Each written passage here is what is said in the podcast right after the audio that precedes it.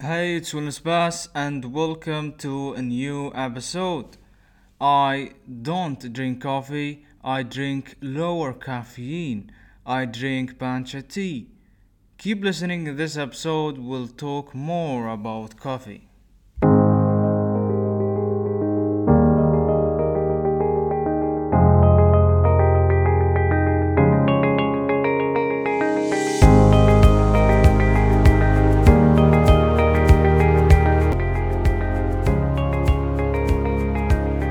I used to drink coffee.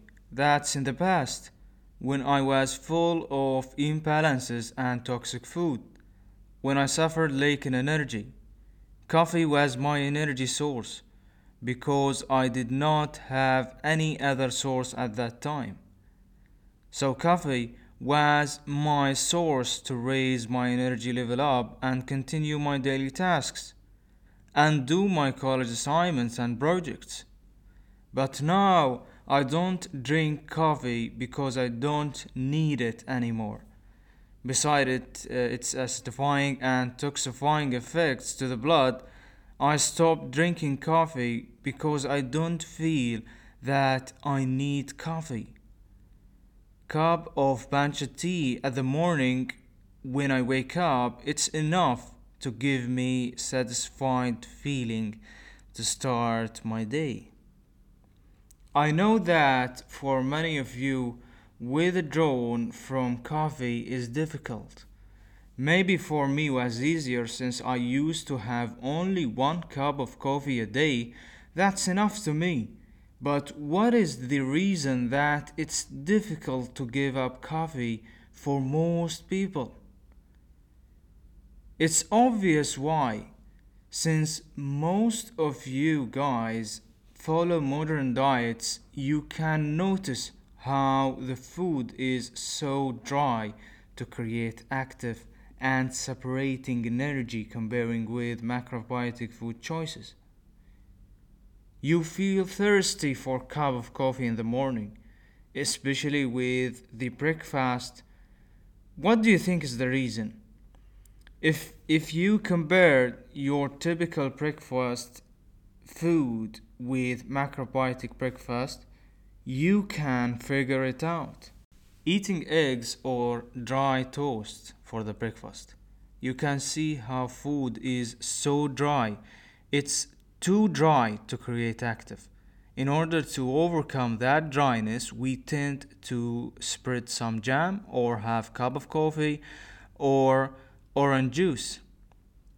You can see liquid what's enables us to be energized and active, especially in the morning. When comparing with macrobiotic breakfast, you can notice here the amount of liquid exists in those meals. Miso soup and the congee porridge. And to know that the difference between the breakfast grain meal and dinner grain meal is the liquids in those dishes. You can see congee have more liquids than normal brown rice dish for the dinner. So liquids gives us the energy and active needed to start our day, not the cup of coffee. And here is uh, we can align ourselves with the nature aligning with the rising and separating energy in the morning. And here's come also the importance of aligning with our nature. And that alignment can happen if your meal timing is aligned with the time of separating energy. If your meal ingredient align with the separating and sitting energy how is that? For the breakfast is time for separating energy, and to align with this nature, the common ingredient of meal should be water. Bancha tea or porridge, the boiling water creates rising and separating energy. When it comes to lunch, you have two choices either to be active in that afternoon or not. So there is two sorts of energy to choose between. First sort of energy is to eat while the sun is still rising. This kind of energy, if you decided to be active and productive that afternoon, then it's the appropriate time for you to eat lunch. The other sort of energy is more stagnant comparing to the first sort. If you eat when the sun reaches its highest point, then your energy will be more stagnant at that afternoon. Thus, you can observe yourself how the timing and aligning with nature are so important and can make a difference, especially with your energy. Then, drinking a cup of coffee will solve the problem and will source you with the energy needed. Why this shouldn't be the case? Yes, coffee used through the ages because of its stimulant effect, especially for waking up, and because of its mental stimulant quality, it takes coffee when heavy diet is eaten its stimulating quality needed when you are overloaded with toxins. It burns the heavy diet eaters' balls whom suffering from constipation. But still, that can't be considered as a solution for your problems. Coffee ideally to be used for external treatments when it comes to internal use, things must be considered.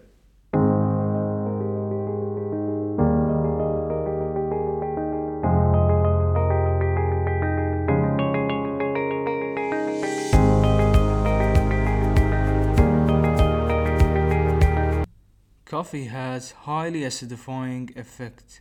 The acid in the coffee can eat away small intestines villi. That's why most coffee drinkers, heavy drinkers, suffer from calcium and other minerals deficiencies because coffee reduced the small intestine ability in supporting nutrient assimilation. In addition to that, there is many dangerous chemicals containing coffee, pesticide and herbicide sprays, petroleum-based solvents, and other chemicals.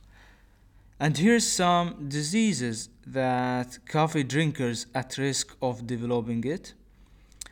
Bladder cancer by 20% during pregnancy can increase the rate of miscarriages and birth defects. It's directly related to pancreatic cancer and heart attack. It raises the cholesterol and other diseases and that's uh, referenced from Paul Pitchford book Healing with Whole Foods. Coffee is yin, extreme yin. That's why when you drink it, it wakes up our bodies and mind. So it drives the energy up into the head. Coffee become addictive, especially if your diet was heavy you will feel the need of coffee always. When I shifted to whole grains, beans, and vegetables based diet, I felt that my energy is much smoother and calmer. Actually, the chronic state of alertness and mindfulness, it's not the human nature, and that can drain you. Life is much calmer and peaceful. If you were transitioning from heavy diet to whole grain beans and vegetables based diet or to any other healthier diets, withdrawal from coffee is still somehow difficult for coffee drinkers, especially for the heavy drinkers in the first few weeks from transitioning. There are some tips that I read from Healing with Whole Foods by Paul Pitchford since I am not a heavy coffee drinker, it was easy for me to pass this stage. So, first, first step withdrawal should be gradual because if the coffee was stopped abruptly, headaches, constipation, or drowsiness that may result. And you know that if you were on heavy diet, then coffee is the tool for for purging your bowel and help with the constipation. Maybe lax, laxative herbs and foods are necessary in the first few days.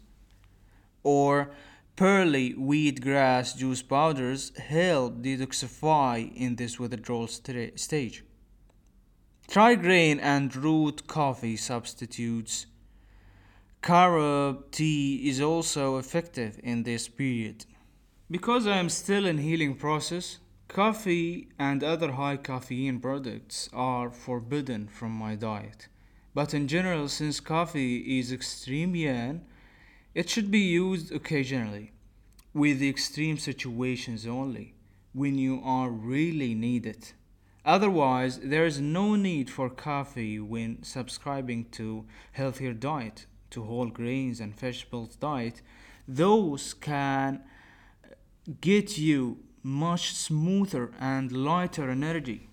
Thank you for listening. I hope you enjoyed this episode and I would love to get your feedbacks. If there is any ideas, just let me know. Till next episode, stay tuned.